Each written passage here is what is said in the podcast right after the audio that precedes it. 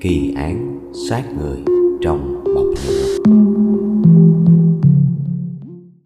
Chào mừng các bạn đã quay trở lại với kênh Truyện Ma Bẻ Lái, mình là Ma Truyện. Ngày hôm nay tiếp tục series kỳ án, chúng ta sẽ đến với một vụ án đã từng gây rúng động ở Trung Quốc. Và đặc biệt vụ án này thì kẻ thủ ác mới vừa bị xử đây thôi, vào ngày 26 tháng 8 năm 2021 thì phiên tòa xét xử hắn đã được diễn ra. Câu chuyện này như thế nào mà làm rúng động người dân Trung Quốc đến như vậy? Chúng ta sẽ bắt đầu vào câu chuyện nhé. Vụ án này nó xảy ra với một gia đình, chỉ có hai mẹ con thôi. Người mẹ tên là Tạ Thiên Cầm và có một đứa con trai tên là Ngô Tạ Vũ sinh năm 1994. Do chồng mất sớm nên cuộc sống có rất là nhiều khó khăn. Tuy nhiên thì cái cô Tạ Thiên Cầm này vẫn cố gắng làm lụng để mong ước nuôi cái đứa con mình thành tài. Và Ngô Tạ Vũ, con của cô ta đó, thì từ nhỏ đến lớn dường như là rất là biết thân, biết phận, luôn nghe lời mẹ, không có muốn mẹ phải lo lắng nhiều cho nên cuộc sống rất là tự lập. Và đặc biệt là cậu ta học rất giỏi nha các bạn. Từ khi còn học ở tiểu học là cậu ta luôn đứng nhất lớp, giỏi toàn diện luôn. Các bạn bè ái mộ cho nên hay ghép cái tên cậu ta với chữ thần, hay gọi cậu ta là vũ thần, để giống như là ngưỡng mộ cái sự giỏi giang của cậu ta. Rồi lên trung học, cậu ta cũng vẫn tiếp tục học rất là giỏi, lúc nào cũng đứng đầu lớp hết làm cho mẹ của cậu ta rất là tự hào. Và đến năm 2012 thì Ngô Tạ Vũ không cần phải tham gia kỳ thi tuyển sinh đại học, mà được tuyển thẳng vào khoa kinh tế của trường đại học Bắc Kinh. Mà trường đại học Bắc Kinh là một cái trường học mà đứng đầu Trung Quốc luôn các bạn. Từng được xếp hạng nhất của châu Á và top 30 trong các trường đại học tốt nhất thế giới. Và sau khi vào đại học thì những cái gì mà Ngô Tạ Vũ thể hiện lại càng làm cho mẹ của cậu ta rất là tự hào. Rất là nhiều người đã biết đến anh ta, bởi vì anh ta đạt rất là nhiều cái giải thưởng lớn, tổ chức cho sinh viên các danh hiệu sinh viên, các học bổng lớn nhỏ, nói chung những cái gì mà liên quan đến những cuộc thi về kiến thức đối với sinh viên là dường như cậu ta đều đạt giải hết, mà giải nhất không nha các bạn, chứ không có giải nhì, giải ba đâu và với những cái tố chất cũng như là những cái biểu hiện của cậu ta như vậy, thì không những là sinh viên mà các giáo viên của trường đại học Bắc Kinh đánh giá cậu ta là một thiên tài hiếm có, trăm năm có một người là cậu ta đó các bạn.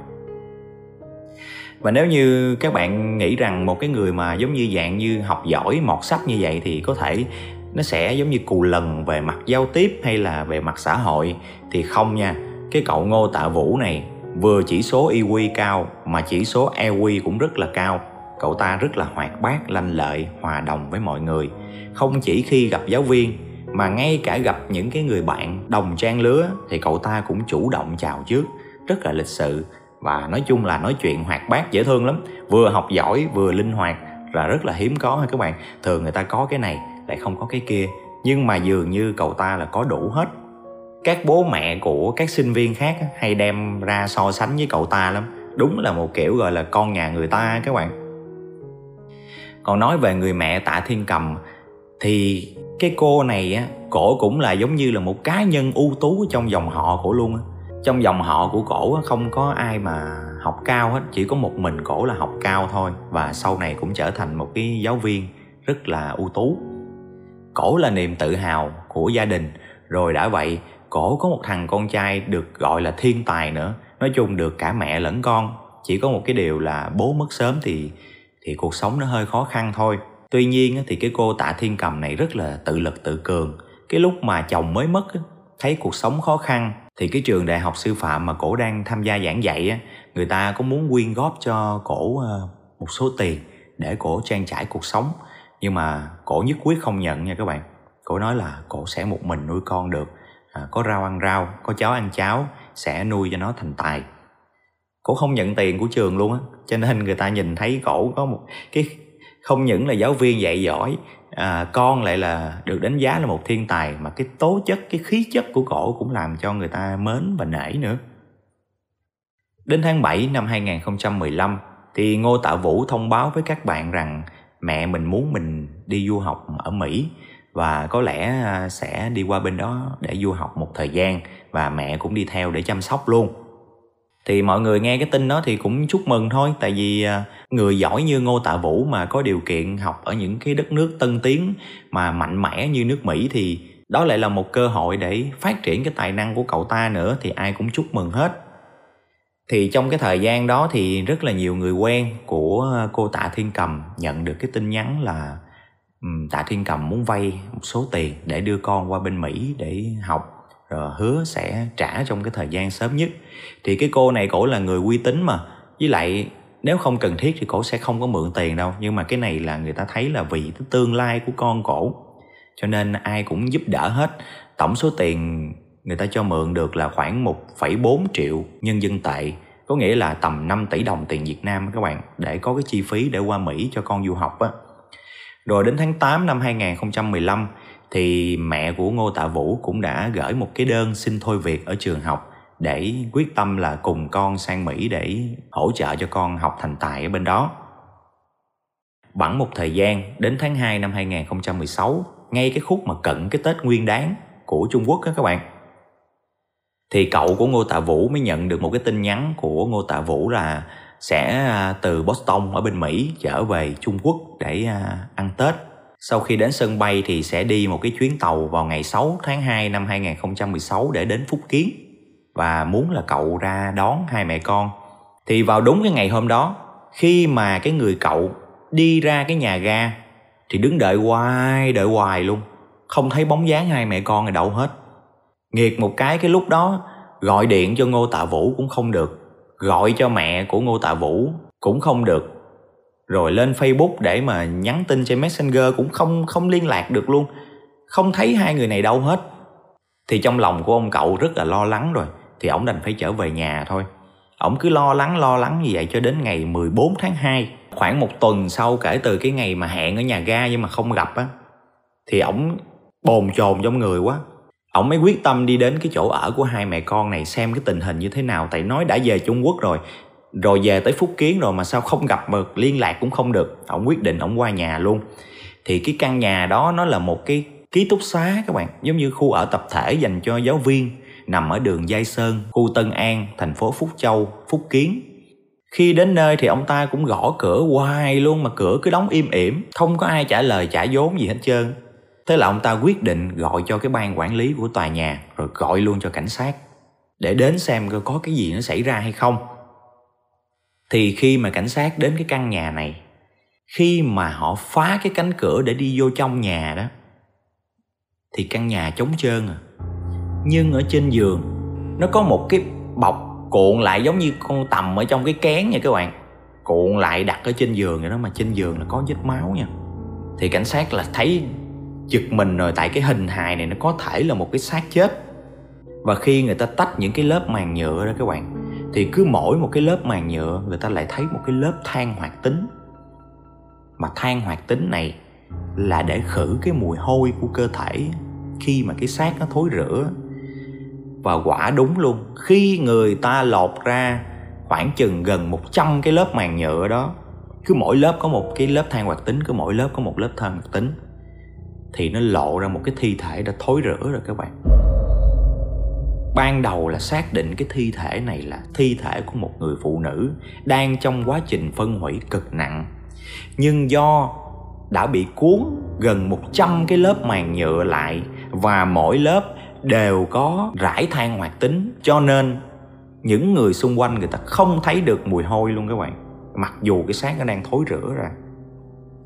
Và cảnh sát đã xác minh ra được cái thi thể đó chính là bà tạ thiên cầm, mẹ của ngô tạ vũ.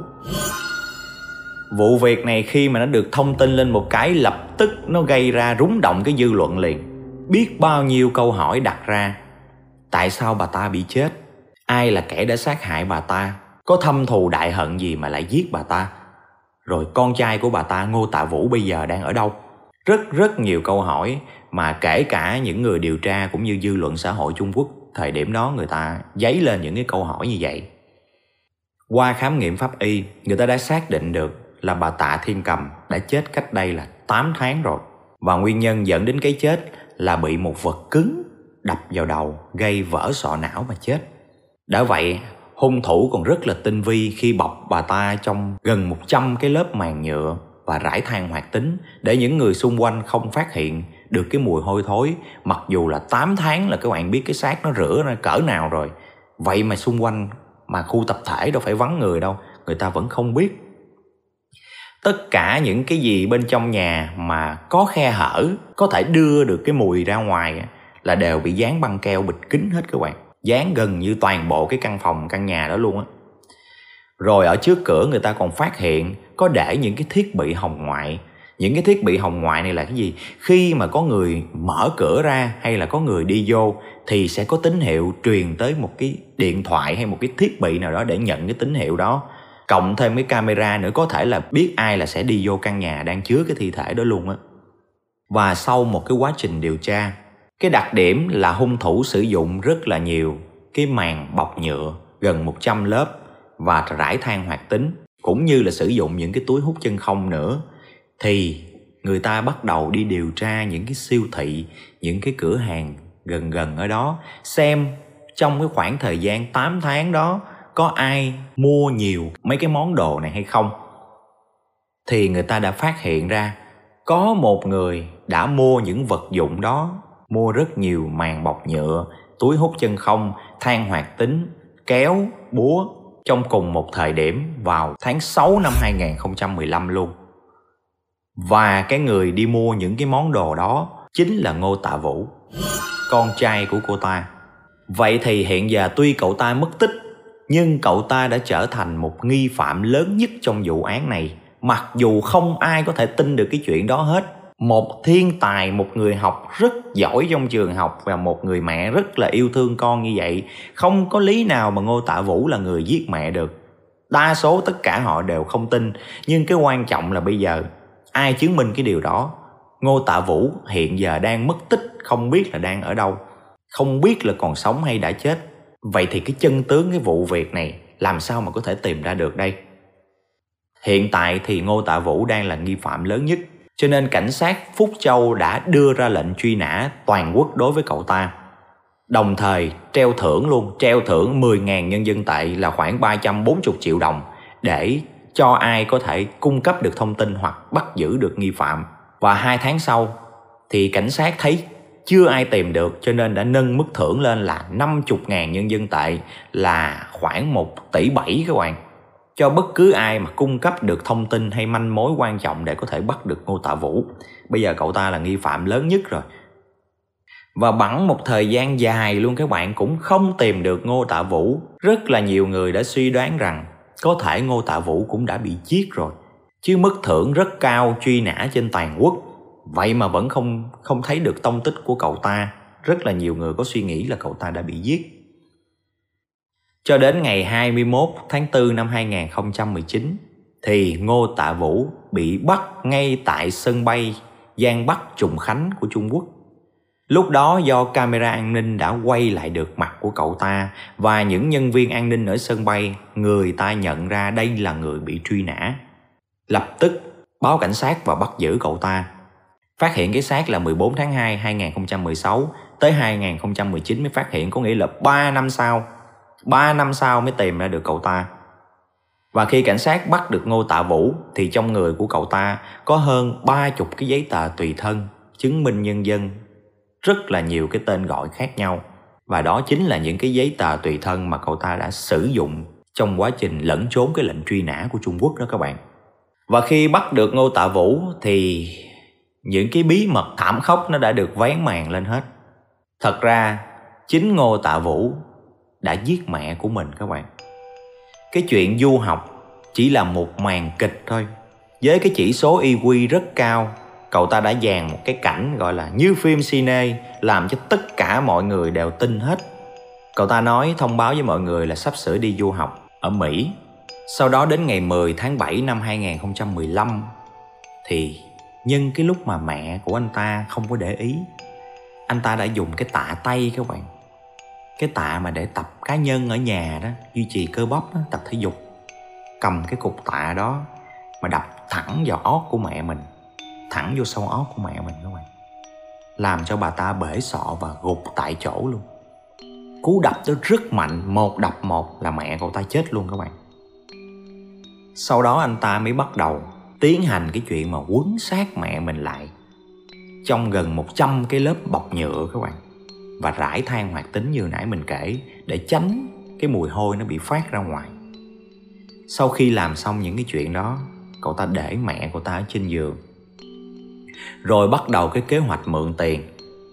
Ngô tạ vũ đã dùng cái điện thoại của mẹ mình để nhắn tin cho những người bạn, những người họ hàng của mẹ mượn tiền với lý do là để đưa con đi du học ai cũng biết cái tính cô này quật cường hết á. Hồi xưa trường hỗ trợ tiền còn không lấy mà. Bây giờ mà đã mượn tiền như vậy thì có nghĩa là đang rất cần và rất là muốn lo cho tương lai của con trai. Cho nên những người bạn những người họ hàng đó người ta sẵn sàng giúp đỡ bằng cách là chuyển tiền vô tài khoản. Có nhiều giúp nhiều có ít giúp ít. Và tổng cộng số tiền đó như nãy mình nói là lên tới khoảng 1,4 triệu nhân dân tệ là gần 5 tỷ đồng đó các bạn. Sau đó cậu ta lại lấy những cái tài liệu giảng dạy, những cái nét chữ của mẹ mình đó các bạn. Để cắt ra những cái chữ của mẹ mình. Nó phù hợp với cái nội dung là xin để thôi việc, để đưa con đi Mỹ du học. Khi cậu ta cắt ra ráp lại thành một cái bản xong, thì cậu ta mới lấy bút ngồi nhái lại cái nét chữ đó, nhái từng nét từng nét lại để ra một cái đơn xin nghỉ việc giống như là của mẹ cậu ta viết gửi cho trường vậy đó rồi cậu ta mới gửi lên trường, hợp thức hóa cái chuyện cô ta không đi làm nữa. Nhưng thật ra là cô đã bị giết rồi.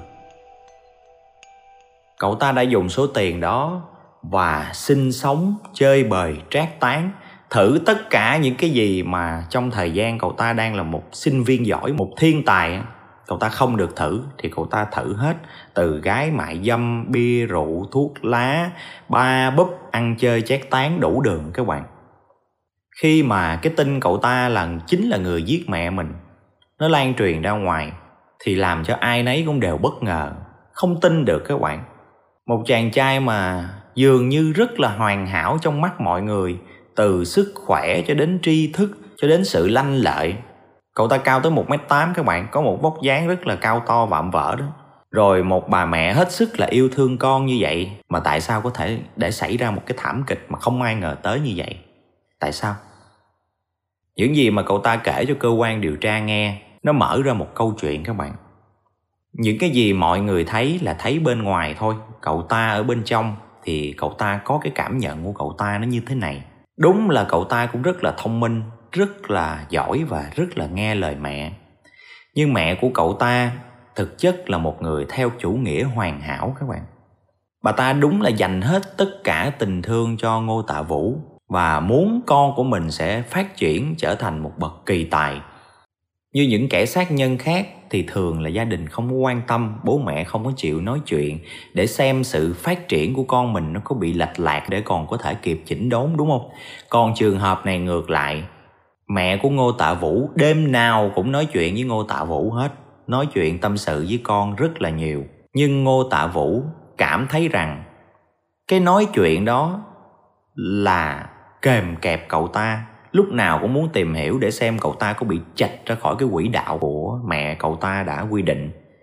Mẹ cậu ta đặt ra cho cậu ta những cái tiêu chuẩn rất là cao. Đạt được cái nấc này là phải đạt tiếp được cái nấc sau cao hơn. Đạt được nấc sau cao hơn là phải đạt được những thành tựu cao hơn cái nấc vừa rồi nữa. Có nghĩa là chỉ có tiến lên tiến lên tiến lên thôi. Và hầu như kiểm soát mọi hành động của cậu ta. Nói chuyện với nhau thì rất nhiều, nhưng riêng có một vấn đề về tính dục là bà ta không bao giờ cho nói chuyện. Cậu ta mà nói bất cứ một câu gì mà nó có liên quan đến tính dục hoặc là lỡ có thắc mắc một cái gì đó, lỡ miệng hay gì nói có liên quan đến vấn đề đó là lập tức bị mẹ cậu ta mắng nhiếc và chỉnh đốn lại liền. Nó không biết tại sao lại như vậy. Và cứ như vậy thì lúc nhỏ cậu ta cũng thực hiện như vậy và với bản chất thông minh của mình thì cậu ta cũng đạt được rất là nhiều cái thành tựu. Nhưng rồi càng ngày càng lớn lên thì làm như cái cái sự âm ỉ nó đang cháy ở trong lòng của cậu ta. Cậu ta cảm thấy rất là bức xúc. Tuy nhiên, nhà có hai mẹ con à bố mất sớm, cái thói quen nghe lời nó đã từ nhỏ rồi. Cậu ta không có dám nói ra miệng. Cứ âm ỉ âm ỉ trong lòng vậy đó và tiếp tục sống với cái áp lực phải trở thành người hoàn hảo giống như mẹ anh ta muốn. Mà các bạn biết rồi, cái gì cũng vậy. Người ta nói là dồn nén quá sẽ có ngày nó bung. Và không biết từ lúc nào cậu ta đã không muốn sống theo cái tiêu chí trở thành người hoàn hảo nữa, mà lại còn quay ra cái hướng muốn được sống tự do, muốn được sống buông thả các bạn qua điều tra hỏi han thêm những người bạn xung quanh của ngô tạ vũ thì người ta cũng đã nói rằng cũng đã có đôi lần ngô tạ vũ cũng có nói chuyện về cái vấn đề tự tử. Nhưng mà sau đó để xua cái đó thì cậu ta nói là cậu ta đùa thôi, nhưng cậu ta có nhắc đến cái chuyện tự tử. Và có lẽ những cái âm ỉ ở bên trong lòng của cậu ta, nó đã xuất phát ra cái hành động. Cậu ta không muốn trở thành người hoàn hảo nữa. Nhưng người ép buộc cậu ta phải trở thành người hoàn hảo là mẹ của cậu ta. Vì vậy, trong suy nghĩ của cậu ta, muốn thoát ra khỏi cái cảnh này, thì phải giết chết mẹ mình, người tạo cho mình cái áp lực đó, và cậu ta đã thực hiện. Sau khi giết chết mẹ xong, thì cậu ta sống buông thả hết sức có thể trong những năm mà trốn truy nã đó các bạn. Cậu ta có xu hướng bị nghiện tình dục, quan hệ với rất là nhiều gái mại dâm, ăn chơi chát tán, rồi khi mà cái số tiền nó cạn dần thì cậu ta xin vào làm ở trong những cái ba búp, những cái vũ trường các bạn.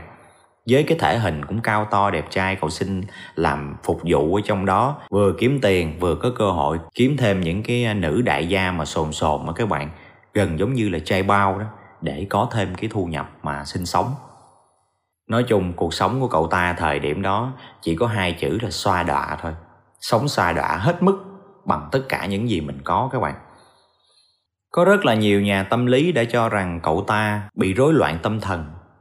Cậu ta có những cái câu trả lời rất là lạ các bạn. Đã đôi lần cậu ta giải thích với người thẩm vấn và các chuyên gia rằng mình muốn giết mẹ là bởi vì mình rất là yêu mẹ. Từ lúc bố mất thì cậu ta lại có một cái cảm giác đây không phải là một gia đình như ngày xưa nữa. Và mẹ của cậu ta lao vào cái dòng xoáy, đưa cậu ta vào một cái quỹ đạo và phải thực hiện theo cái quỹ đạo đó. Mỗi một ngày phải tiến lên tiến lên tiến lên, có những thành tựu mới. Đôi lần cậu ta thấy mẹ buồn. Mẹ cậu ta thường hay viết nhật ký là rất là nhớ bố của cậu ta. Và nếu không vì cái trách nhiệm mà phải nuôi ngô tạ vũ, thì có lẽ mẹ cậu ta cũng đã đi theo bố của cậu ta rồi. Có những cái dòng tâm sự của bả trong cái nhật ký là như vậy thì không biết cái suy nghĩ cực đoan và lệch lạc nó đến với lại ngô tạ vũ như thế nào, mà cậu ta lại nghĩ rằng có lẽ nên kết thúc cuộc sống của cả hai mẹ con để được gặp bố. Cho nên anh ta đã từng khai với tòa rằng anh ta đã giết mẹ, sau đó sẽ tự sát. Nhưng khi giết mẹ xong thì anh ta không đủ can đảm để tự sát nữa. Cho nên mới vạch ra nguyên một cái kế hoạch vay tiền để bỏ trốn như vậy thì cũng có người nói rằng cậu ta khai như vậy, để mong quan tòa giảm nhẹ tội thôi. Chứ cái lý do này giết mẹ vì quá yêu mẹ, muốn cùng đoàn tụ với bố, nghe nó nó cực đoan quá. Và các bạn có để ý chi tiết hồi nãy mình kể không? Cậu ta nhắn tin cho cậu cậu ta để ra đón hai mẹ con. Làm gì mà đón được mẹ cậu ta đã chết rồi mà. Còn cậu ta thì chắc chắn sẽ không xuất hiện vào cái thời điểm đó. Vậy thì cậu ta nhắn tin cho cái người cậu để làm gì? Tới mãi đến lúc về sau thì cậu ta cũng chẳng có nói lý do tại sao lại làm như vậy, nhưng mọi người đoán được rằng cậu ta ngầm đưa thông tin đó để cậu mình tìm tới nhà và tìm được xác của mẹ mình, để người ta sẽ an táng cho mẹ của cậu ta. Cậu ta không muốn mẹ mình cứ phải bọc trong cái miếng nhựa đó, nằm ở trong nhà đó hoài như vậy. Một cái chút gì đó con người, của một người con nó vẫn còn chứ không có lý nào tự nhiên cậu ta lại làm vậy. Nếu cậu ta mà không nhắn cái tin đó, thì chưa chắc cái người cậu đó không biết bao lâu mới sẽ đến nhà đó. Tại vì nghĩ hai mẹ con này đang ở bên mỹ. Cho nên là sẽ không đến cái cái căn ký túc xá đó thì cũng sẽ không phát hiện ra thi thể của mẹ Ngô Tạ Vũ. Và vụ án có thể nó sẽ phải kéo dài thêm một khoảng thời gian rất lâu nữa, đúng không các bạn? Và ngày 26 tháng 8 vừa rồi thì đã diễn ra cái phiên tòa xử cậu ta.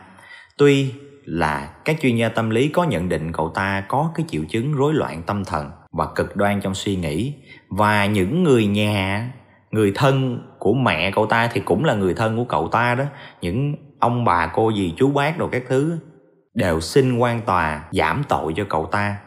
Tuy nhiên thì tòa án đã xét thấy cái hành vi giết người của Ngô Tạ Vũ là được lên kế hoạch rất là cẩn thận và thực hiện một cách vô cùng dã man và xâm phạm nghiêm trọng đến mối quan hệ gia đình, chà đạp lên cái tình cảm, gây ảnh hưởng tiêu cực đến xã hội.